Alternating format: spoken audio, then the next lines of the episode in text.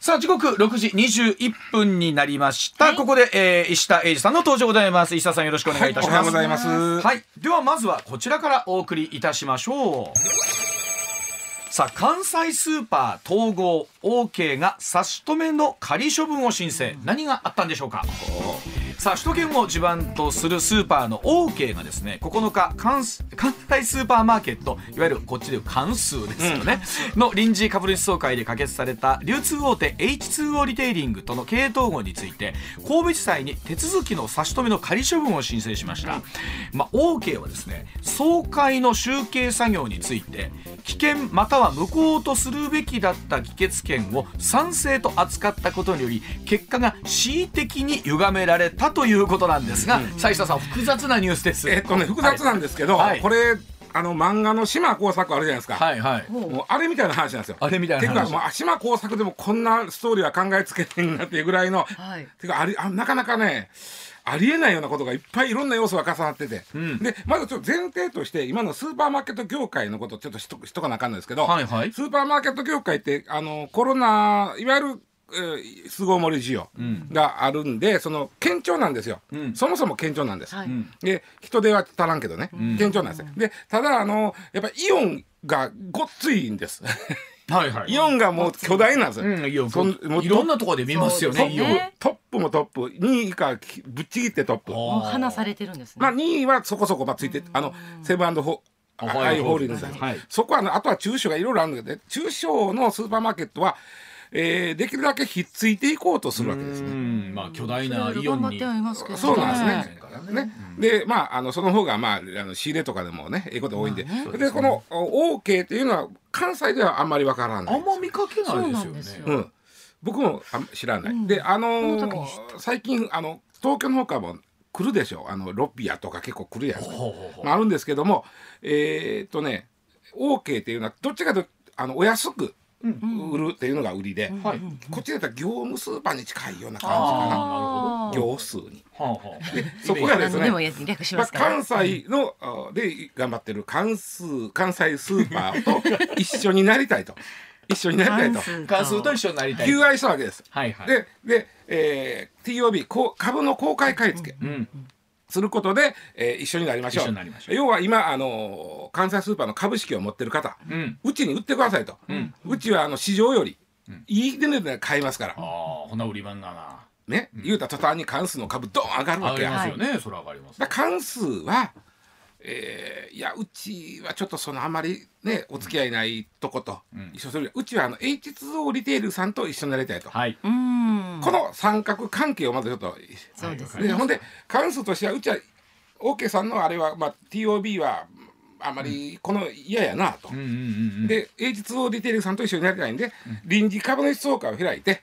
一緒になるとうん。いうのに、えー皆さん賛成してくださいと、はいなるほど H2O リテーリングと一緒になるのに賛成してくださいとんいう臨時株主総会を開きました。うん。でそれには株主のですね、3分の2以上が賛成せなきゃいけないはいですねはい。うん。ここだから66.66666666%やね。はいってことは66.67にしときましょはいはいはい。でやりました。うんはいはい。でやって、えーざっくり言うと1回目うん。否決されたんです。あら。ほ否決されたんです。どどれぐらい目かというとねほぼほぼちょっとの差、うん。うん、65点ちょいぐらいもうそんなんキワキワですやん。キワキワやん。キワキワですやん。で否決されたんだけども、うん。えーちょっと待ってくださいあのその臨時株主総会の会場で流れたのが、ちょっと待ってくださいと、集計に時間がかかってますと。うん。で実はねその時は、えー株主総会って、まあ、あんまり皆さん行かへん人も多いと思うんですけど株主にはまずね、えー議決に賛成するかもう出席せえへんのやったら、うん。この紙を送ってくれと賛,、賛否を書いた、ん。丸するだけなんですけど、はい。うん。でもうもしくはもうあの全部関西スーパーさんの、お方に委任します。つまり、はい。まあ言うたら賛成やなこれ、はい。でそういう委委任委任というやり方もあるんですけども、でそうじゃない人はあの現場に来てもらって投票してください、はい。で現場の投票用紙は賛成反対危険となってたわけね、うん。あのそれがねマークシートやったの。うん。で結果あ一旦出てきたんがあ否決あ否決そうおっしゃってましたね。65ちょいやったんですが、はいはい。それでなかなか結果が出てけへんと,、なと現場におった株主の人たちはおかしいやないかいと、うんうんうんこれバークシートやでと、はいはい。何日時間も2時間もオーバーしとんねんと。はい。あの計算機に入れたら一発ですからね。一発ですからね。ほんでうん。な中にはですね鉛筆消しとんちゃうかと。そんなことはないんですけどね。そんなことをしたらえらいことになりますやんなかかんのおかしいなということがあったんです、で実はこの臨時株主総会に先立ってですね、えーっとその OK 側が、えー裁判所にちゃんとやってるかどうか、立ち会う専門家を置いてくれと。はい。まあそりゃそうなりますよね。デねデリケートな問題ですからね。でうん。その場合で裁判所があの総会検査役というこれはまあ弁護士さんをはい。選任しまして、はい。えーそこにまあ言ったら立ち会うというかそのチェックしてもらうという、はいうんうんうん。その、えー総会検査役の人が最初は「あ秘訣ですね」と。これは、なってたんですがちょっと待ってくださいと。関西スーパーの弁護人さんが「ちょっとすいません、総会検査役の弁護人さんちょっとこっちください」はいはいはいはい。ちょっとややこしいことになってきました。何が何が起こ何が起こった？ん ややこしいことこれ否決されたけど、ん。場合によってはひっくり返りますと。ほう。ほう。というのは議決権で1%分うん。弱やな0.9何分ぐらい持つ人がは私ちょっとすいません話があるんですよ。来はったのあ。はでこの人はん。法人の法人会社があまあ、1%分の株持ってる、ん。でその人にお前お前っていうかひょっとしたら社長かもしれん、はいあの会社を代表して行ってこいと、あうん。その株臨時株主総会に、はいはいはい。それは普通です、そうかですよね。そうかそうか。で行きましたが、うん。実はその前に会社は委任状をつまり統合賛成ということで、ん。郵送ししてます。はい。郵送してます。郵送してます。でもまあ見てこいと。うん言われたからそのお会社を代表してその臨時株主総会に来た人がいました。はい。会社でその受付で「あのすいません私もあの一応賛成ということで委任状は郵送してるんですけど、うん。えー入れますか?」と。うん。だから向こうのお関西スーパー側の弁護士さんは丁寧に説明しちゃったんです。入れますと。入れます。で出席してもう一回、いまあ、賛成一旦送ってるけど、うん。変えることができますとこここで。はい。反対にもできます。そうできます、はい。それとうんもしくはそのただもう投票制度を見てるだけ傍聴というのもできます。と、うん。で言われてんけどまあその人はじゃあ出席しますと言うて出席しちゃったんですよ、ん。でもした時点でその人は変える気ないわけ。はい。もうすでに賛成で送ってますからね。送ってるから。送ってるからね。ほいで、えー投票用紙があ来る。うん来る。そこにはマークシートで賛成反対危険と書いてある、はい。ここで問題。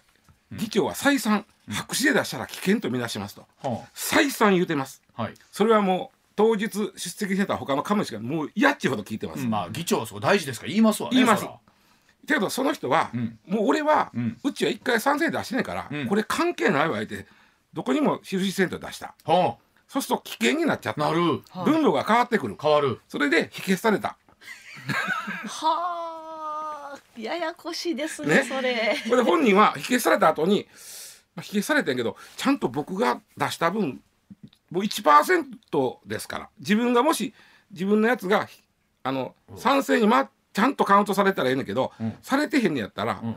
これちちゃんとするとひっくり返るわけです。これさ石田さんじゃあその人がうん出席しなかったら、うん。そのままはい。賛成のままで素直そうですすらすんなり言ってたわけでしょ？そんなはずなんです。変な言い方ですけど変に出てきてしもって。そうです。ちょっ変に出てきてしもって。回してしもった感じですね。変にもう一回白紙のまんま出してしもったもんそうやから。そうそうそうそうそうそう。やややこしなったわけですね。私傍聴するだけでついたら投票紙はもらわれへんだからそのまま行っとったんですよ。き。来てそもうか。紙さえもらえへん投票用紙さえもらえへんかったらそれもそれでよその日かったんや。悪気ない。もう悪気ないね。もうもう前のが通ってると思ってる。悪気ないですね。ほんでいや私賛成で俺もそうするな、はい。もう先に出しとるし紙もらっても、ういに投票してるから、とりあえずこれはもうほんならもうた触らんとこうと思うじゃないですか。はあ、で触らんとけへんだから危険になったわけ。これさ変な言い方やけどさ、その人も聞きゃよかったんいやまあだからちょっとうっかりしちゃうんだけどもただそれで大きな企業の命運が変わってしまったわけ。そんなことある？そこがまずすごいよね。その人が賛成に回ったことで、まあ、さそのあ企業がだから危険票が賛成票に変わったそうそう変わったことで、はい。えー賛成票が66.68になったわけ。うんうん。さっき言ったように66.67で可決や。うん。66.68ってなもうギリギリのキリッキリですね本当に。賛成に変わったんですよ。だから一回だから秘訣やったわけでしょ？でその人がもう一回すんまへんうちの調べ直してくれなはれやと、いやあんた白票で出してます出してますどけどいやいや私いやそんなそれ僕そんな気ないんですと。ほえそうでっか言うて。そうでっかあと。ほんほんならじゃああんたのとこは、えっと、賛成でしたなと。いや確かに前にあの委員状送ってもてますねこれは賛成になってますねと、でここであなたは変える気がなかったんで白票を出した。そうそうそう。ほんならね OK 側からすると、OK さん側からするとですよ。そらそらあんたも締め切った後にそんなん言うたらあかんがなんてそうそうそうそう。僕がそうそう。OK 側やったらなりますそう。よそれと議長が再三言うたでしょ。あそうそう。これは白危票で険なるで言うてたよ。言うたでしょと、んでそのルールにのっとって、まあ、議場も締めて投票も締め切ってそうそう。うん。し集計した結果やねんから、うん。それはおかしいやろっていうのが OK 側の、そうですよね、うん、立場も。まあ、OK 側やったらそうやと思い OK ます。側の立場。はい。しやけど H あごめんなさい関西スーパー側としては、うん。いやちゃいまこの人うっかりしてはりましたよと。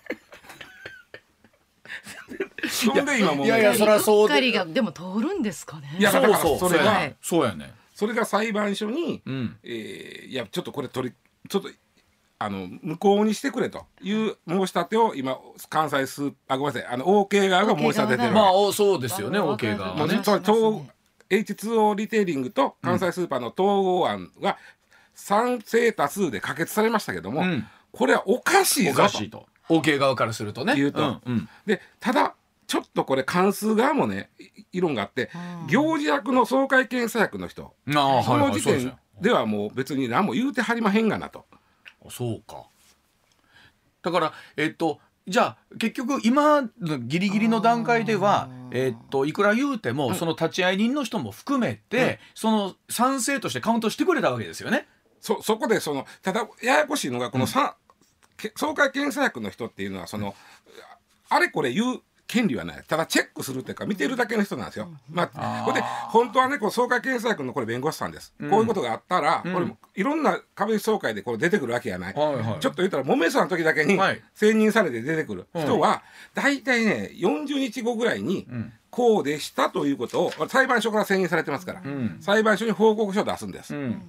40日後、はいはい。これ10月29日ですから普通出すんなら12月の半ばなんですよ、はいはい。ところがかなり変なことがあったんでって5日後ぐらいに出してきたんですよ。ほうほうほう今覚えてるうちにそう。そうそうそう。うん。だから検査役の人もちょっとおかしなことがあったぞこれはと思ってるはずなんです。よこれあの僕らからするとね、弁護士さんなんだから、検査役の人に決める権利はないんかいなと。いやそれは正しいです、もうもうそこでっていやそれはあかんのですと。これこれないんですよ。ただそこやって今回みたいに裁判があった時に、検査役の人が作ったん報告書は証拠になるんです、だから最後はもう一回別の裁判に委ねて、そう。どっちやったかを認めなあかんそれ決めてもらわなあかんわけだからですな仮処分。早せんと統合してもらうからそうですね。あの OK 側としては仮処分申請でちょっと待ったと、これおかしいと。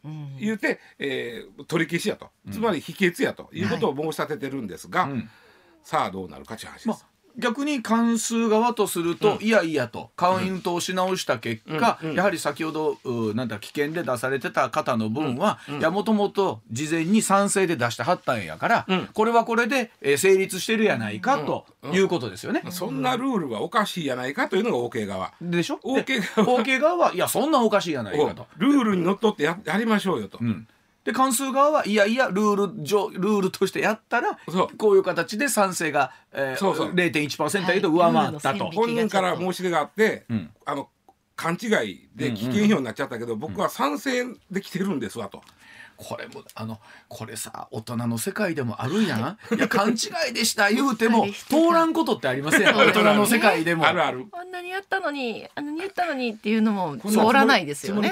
僕別にどっちの肩持つわけでもなくってね、うんうん。どっちねあの、ん。ほら試験でもさ、はい。勘違いでマークした分だって間違えば間違い。そういうことそういうこと。そうですね。正解は正解やったりしますやんか。そういうことそういうこと。理屈で言うかそうら。そうそうそうそう。うん。でそういうでしかも再三言うたでしょと、白紙で出したら危険となるよと、でもまあ一方でルールで立ち会ってる人がやな。ほなそれはそれで、えーよろしいですわと、その段階で言うたらそれはそれでそうかななとも思うし。そこでジャッジは検査薬の人はあそうかしてない。検査薬見ててきっちりとそれを報告するだけです、こんなことがありましたありましたと報ど告うと。もすると言えないんです普通なら40日ぐらいに報告して出すねんけども、うん。あまりにも今回は決定のことが起こったんで、ん。5日後に出してきたということなんです。そうかこれは石田さんどうなっていくんですか？ねこれ一は番気になりますね。わからんもうこれはね裁判所の判断次第です。ももしも OK 側のあれが通ったら臨時亀総会やり直しになるかもしれない。そうですね。まあまあどうでしょう？これまた本来ってもうそれでもやり直して やり直してね。もう一回ちゃんとこれであるでもう一回ほら投票した人も、うん。いや待てよと、うん冷静にちゃんともう一回考えようそうですね。ここでもう一回考もう一回え直して。ちゃんと考え直すというのははあるかもしれない。しれんしい。でもあのほら選挙の時にね、うん今回の衆議院選挙でも一票の重みをどう考えるかって話ってありましたけど、うんうんうん改めて本当に一票というのはそうなんです世の中の流れを変えるはい。そうなんです。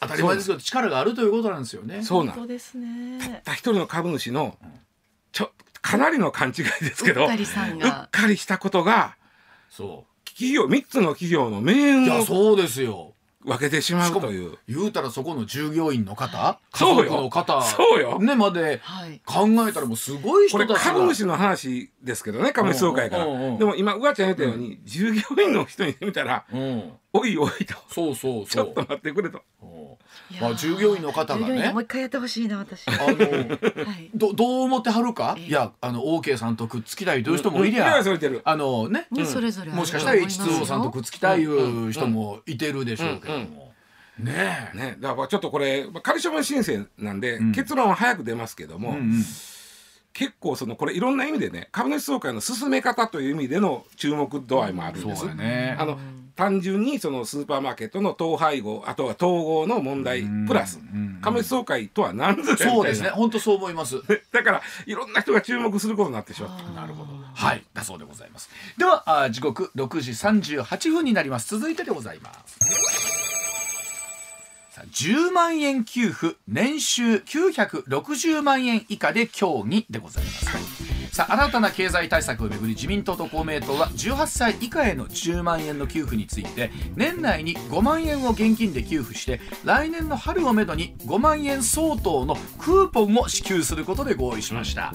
で焦点となっていました所得制限について。自民党が対象を年収960万円以下とする案を示し引き続き協議することになりました、えー年収960万円以下という基準児童手当でも使われていることから、政府の高官は、えー児童手当の枠組みを使えば年内に給付できるとしていますがさあ石田さんいろんな綱引きどうなるんでしょそうなんです。よ、まずね、はい。えー今回なんかよう分かれへんなことで一つだけはっきりしたことはこの10万円は一体何なんやということなんですが、ですね、うん。えー要はこれコロナ対策なのか、はい。うんえー要は経済対策なのか、うん。子育て支援なのか一体何やねんいう時に、うん。これははっきりしたんです。今回子育て支援です。うんそうですね。急に出てきたんだから子育て支援のお金が、うん。この選挙ではあんまりはっきりこの子育て支援なんていう言葉は出てなかったはずなんですよ、うん。18歳以下に10万円と公明党言ってはっただけで、うん。明確にこれが子育て支援であるとは言ってなかった。言ってなかった一体何やねんこの金がと、2兆円も使って何すんねん、うん。うん。ではっきりしたのは子育て支援ですね、はい。まず5万円ずつ配ってその後お春頃に、えーおそらく子育てに使えるはい。と関係ある5万円のク言ってーポン券。ましたね、うん。これ一体これ難しいね。そうなんですよ。僕どんな形のクーポンくんのやるねえ。もう春やからさもうランドセルは買うてしまってるしな。はそうですね、うん。それこそもう進級するための文房具の買い替えであったり、まあその辺がねうん。もう服ももうつ制服も作ってるしね。はい。これでもさ子供関連のって言うたら、うん。伊沢さん言,、うん。言ったはった通りでなどこまでがどの範囲になるのっていうのも難しいですよね。でまずね今出てきて、うん。まだ決まってままあまあ。あえー決まってませんが一応自民党が世帯年収960万円で線引いはいはい。たらでやと、うん。で言うたら960万っていう数字はさっきわちゃん言ってくれたように、えー児童手当の、もらえるラインなんです。うん。で900年収960万っていうことは手取りとは違うんですよ。ここはまたややこしいとこで。はいはい。うん年収って言った場合は、うんあの税金とか、はいまあ、社会保険、うんあの年金やら、うん健康保険とか、うんうん引く前の数字です。だから全部の全部の収入ですよね。もうもういわゆる額面です。額面ですよね。そこからいろいろ引かれて、はいはい。えー手取りが残る960万円やと大体大体740万円ぐらいなんですはあ手取りが。うんでこれは月々に直すと61万円ぐらいなんですどうですか？まあまあ今ほら平均年収が例えば400万とか500万って言われることを考えたら、相当高いありますね高い60方までってことになりますよね。月々61万ある人家庭でもまあ10万一人につき10万分もらえる。合わせてね。合わせてもらえるということなんで、それは実はね960で1000引くと、うん。この児童手当をもらってる人が世の中の9割なんです。うんうん。つまり1割の人は960万円超えちゃってる、はいはいだから9割やっていうことはほぼほぼばらまきやなこれ。ですね。うん。うん。で、えー児童手当っていうのは、まああのーまあ、もちろん皆さんご存知と思いますけど中学出るまでつまり15、うん。15までの子供に対して、えーこれまああの1人、えー1万円。うん。これねあの子供の数とかで3人いてはったら3人目ちょっと多いとかあるから、うんうん。まあまあいろいろ言うとややこしいんでね、うん。まあ中学卒業まで子供1人1万円というイメージしてください。うん。ね。で、えー、まああのこれちょっとでも超えるとね、うん。1万円なくて5000円になる。おう。うん。だから900まあ変な話960万円と961万円ではうん。年間24万円と12万円の違いがあるわけ。大きいな。子供1人につきおう大きい 大きいですね。多いやろ、さらにこのプラス960万の人は10万もらえるけども、うん。10万円分。ああそうはい。961万の人はもらえへんとなったら、この1万の差で22万の差が出てしまう。ほんまやほんまや。まあ極端なこと言うと、うん。でもそれでもどっかで線も引かなあかんしね。うん、まあうん。配るとしたらね、うん。いやあの線を引かなあかんとするとっていうことですけども、あくまで。あのーこういう子供に関するいいろんなまあお金もあの支給されるお金でいうともう一個はね1030万っていうのがあるんですよ。うん。これは何かというと、あの高校の授業料無償化で、うん。えー公立高校の場合は、ん。1030万世帯年収が1030万超えたら無償にならない。ならない、はい。で私立の場合は世帯年収が660万超えたら無償にならない、うん。それはうん高いとこ行くはずだからはい。っていうことですね、うん。この線もあるんですよ、で逆に言うと例えば960万やともうすでにこ、えっと、児童手当を月1万1人月もらってるし、うん。高校も公立やったらタダなんですよ。なるほど。ああそうかそうか。そうですね。たあまあ、じただなんです、もうでもっと言うとおこれ児童手当っていうのはまああのー、3歳以上なんですけどね、うん。えーからそう、えー小学校卒業までもらえるのかな、うん。中学卒業中学卒業。あ中学卒業。ちょっと額が違あっそうそうそう。て、はい。そうそう。ほんで、えーそうそうそう。学が違うね。小学生はね、ほんで、えー高校無償化いうのも最近やってるんですよ。やっとはいはい。これ2019年からやってるんですがこれはあのあ今さっき言ったあごめん。幼稚幼稚園の無償化、うん。幼児教育の無償化の2019年からやってるね。うん。そうですね。やってるでしょ、はい。だ。から今のお例えば960万以下未満以下の、お世帯やったら、うん。幼稚園ただ。ああそうかそうか。ね。で小、えーね、で児児童手当当が出がもらえる。る公立高校やったらただ。なるほど。ここまでやっててあとはい。10万出す支援はどこにあんねんっていう話です。ほう。そうか。それなりに支援はしていただいしてるやないかと。ねでいやそれが十分かどうかという議論はあるかもしれんけど、はいそれが10万足らんという話なのっていうことです。うんじゃあ10万の根拠はいうとこにもなるわけですしね。そうそうそう。はい。これあくまでも僕960万で話してるからであって、うん。ものすごい所得低い人はめっちゃ助かるわけです。そうですね。そりゃそうですよ。ね。だからやっぱ960というのは僕ね高いと思うんです線の引き方として。もうちょっ。なるほど。と低くてもいいだから、うん。えこの議論が出た時に言われてたもっと生活の困ってらっしゃるうん。方のところにもっと手厚くした方がいいんじゃないかっていう議論がずっとあったわけですよね。あとその19歳大学生でもめっちゃ困ってる子もおるじゃないですか、はいはい。うん。バイトしてね。まさにそうです。じ自分でね、働いて学費出してる子たちにとって、うんそこをまず助けてあげてなんほしいとかしたってほしいでしょ？とであの、まあ、今コロナでバイトもできへんいう大学生も多いんでね。そこもなんとかしたってほしいとは思うんだけども。国会で僕はあのまあい去年ねそれこそ国民全員一律10万円という話があった時から始まってですよ、うん。この改めてその給付とはどうあるべきか、経済支援ってどうあるべきかって、それこそ、えー今石田さんさっきお話にも、ね、出てきたけど、その不公平感みたいなものとか、うん。ね、960万の方と、ね、200万300万の方ではそね。そこにもすごい大きな差があるわけ960万までやったら、えー幼稚園ただ、ん。えー、1人1万円もらえる中学中学出たら高校は授業料ただここまでやっててまた10万もらう意味は何やっていう話。ただ所得低い人は助かる。そう。ねでもそうやって見るとさ959万ぐらいで なんとか変な言い方だけど納めたろかいう話になりかねないですよね。そうです、うんそうです。じそのとこ考えたらそうなんですよ。そんだ考えたらね。考えたらね。えええでもまあうわちゃんも知ってるようにサラリーマンってそう調節えそう調節ないいつからねこのこの1時間時間がやめとこうかってわけでもないですからね。ね子育てしてる側としては、うん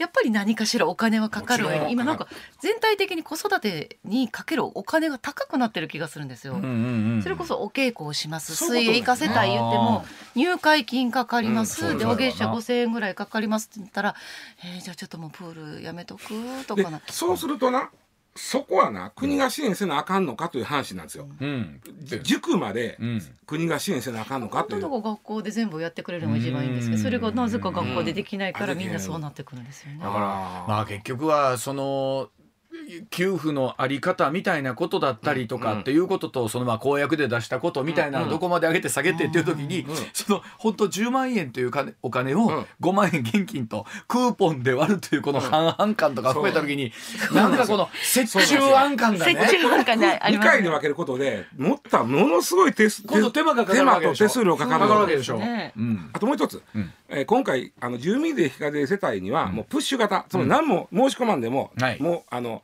お金を振り込みますとはい、うんやってますけどこれ住民税非課税ということは去年の税金がおっしゃってましたね。今困ってる人にはいかへんということです。ね、はい、えー時刻6時47分でございます。では続いてこちらです。さあ、3人に1人深刻な小学生のランドセル症候群って何でしょう？さあ小学生のですね3人に1人がランドセル症候群になっているという調査結果、えー学校用の水着開発大手フットマークから発表されました。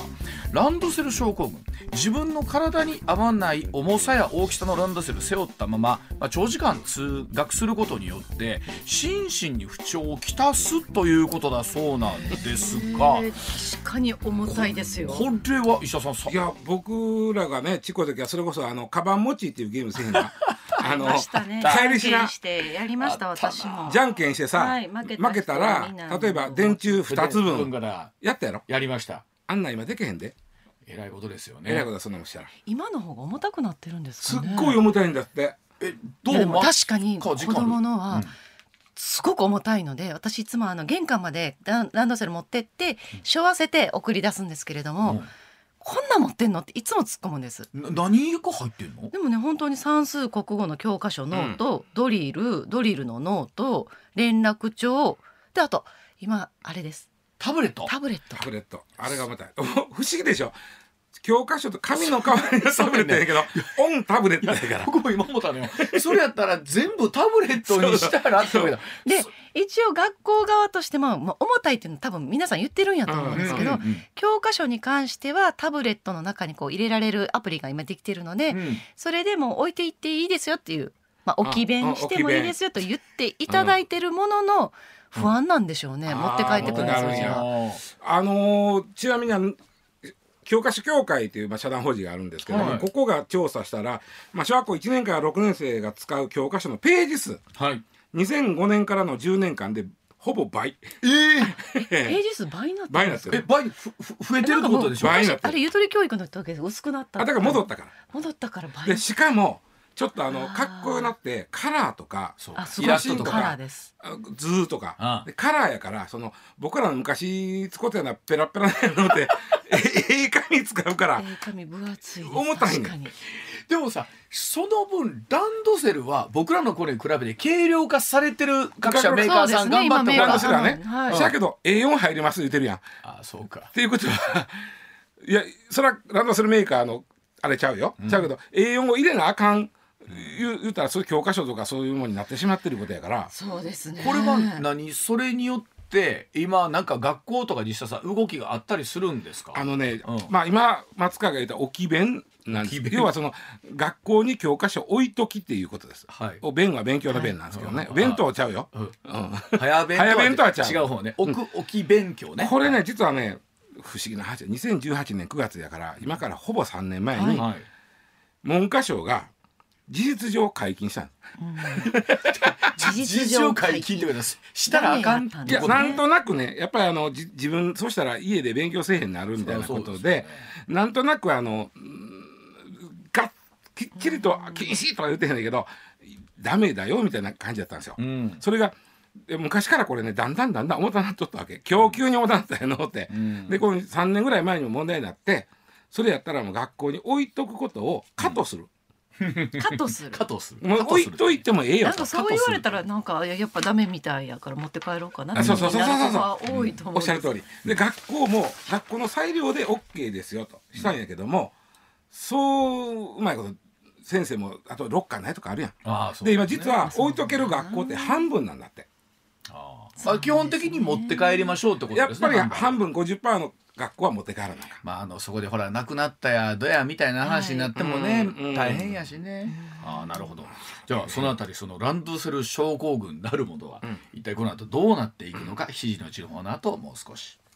まあ、しかしいつの時代もですよ、はい。やっぱりじいちゃんばあちゃんがん。孫にランドセルを買うというのは、もう一つのもう年中行事みたいなね、うん。ねえランドセルすごく高いんですよ、ねな？はい。え。ねまあ五五六万ぐらいするものが結構主で。しょうね。流で3万円台ぐらいになってくるとちょっとお得かはない。みたいな感じらしいえちょっとええですね。のあったらもう8万円とか。するでしょもうもうあなんか10な万最近はオーダーで作る子たちも出てきてるので、まあ。自分の背丈にあった。うん。いや背丈なんか色とかもねあ選べてとかそう10やね万円とかのも出てきてますし。これでどれぐらいなんか重たいでしょ子供が持ってる、重たいのに。うちはそれこそ本当に置き弁してきたらいいのになって思いながら全部持って帰ってきて、持って帰ってくる上に図書館で借りる本3冊まで借りていいんですよ。でその図書館の本をそれこそね、あのちっちゃい文庫本とかにしたらいいのに、なぜか図鑑3冊借りて。うわ重たいよそれ。えもう修行やなそれ。すごいな。筋トレをしに行ってるんですかってそう。え松監督のお子さんは何年生、3年生。まだちっこいやん。ランドセル重たいランドセル背負ってうん。で水筒もね喉乾くから男の子だから余計にすごい大きな水筒持って最近大きなのあるね。そううん。最近水筒持っていくのよね。水筒持っていかなきゃいけない。学校に。上に。えもう大もうはい。修行やんそれ。果樹店3つぐらい持って帰ってくるので 何してるんでちなみにね、ランドセルの重さと子供の体への影響を研究してはる大正大学の先生が、えー調べた影響あるんですか2018年に調べたところ、なんと小学生のランドセル平均7.7キロ。ちなみにね体重のうん。3倍1ぐらい体重のね1割超えたらあんまり良くないって言うんですよ。そりゃそほな70キロいりますやんか。私本当う80ちの子ちっちゃいのそのせいやと思ってますもん。背伸びひんと思って。80キロを超えないとあかんでも1年生とか3年生ぐらいやったらね、まだそれは重たいな。もう1年生なんかさカバンがあれあれあれはあれあ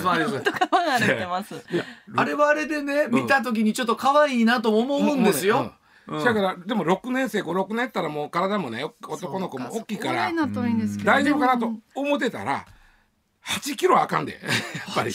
今みたいに。ねこれはでもちょっとあれですね。あのほんまに考えなあきませんね。どういう何がいいのか。だからもうあのせっかくタブレット IT 化してるからちょそうそう。そうっとそこ活そうですねだか。ら私もだからタブレットあるんだからもうそれでなんか写してきいよその教科書そうそうそうのとか言ってるんですよ先生はそれはダメって言ってるとかで先生本当にもう教科書を置いていきましょうねって言ってくれない限り子どもたちはそりゃそうやなや置いていきましょうって言われないと置いてってもいいですよじゃあ持って帰っちゃうあとロッカーやなロそうですッカーも。ロッカー問題ですね。いっぱいまださ教育現場でお金使わなあかんとかあんのにな。ほんまや。そうですね。あのそれやったらここにロッカーそっちにしてもらった方をがいいのかもしれません。いや僕てっきりねそれこそこのコロナの中で IT 化教育がされてってうん タブレット1枚で学校に行けるいい時代が来たと半ね。分思ってたんでますだけど、まだそこまで行ってないですね。現場は全然ですね。もしかしたらいつかなるんでしょうけど。思い出した。僕小学校の時物臭やったから、あの時間割り合わすのが嫌いで、常に全教科持って行って。うちもそのタイプなんです多分。それは少年からの問題です。はい、今やったら無理やな。はい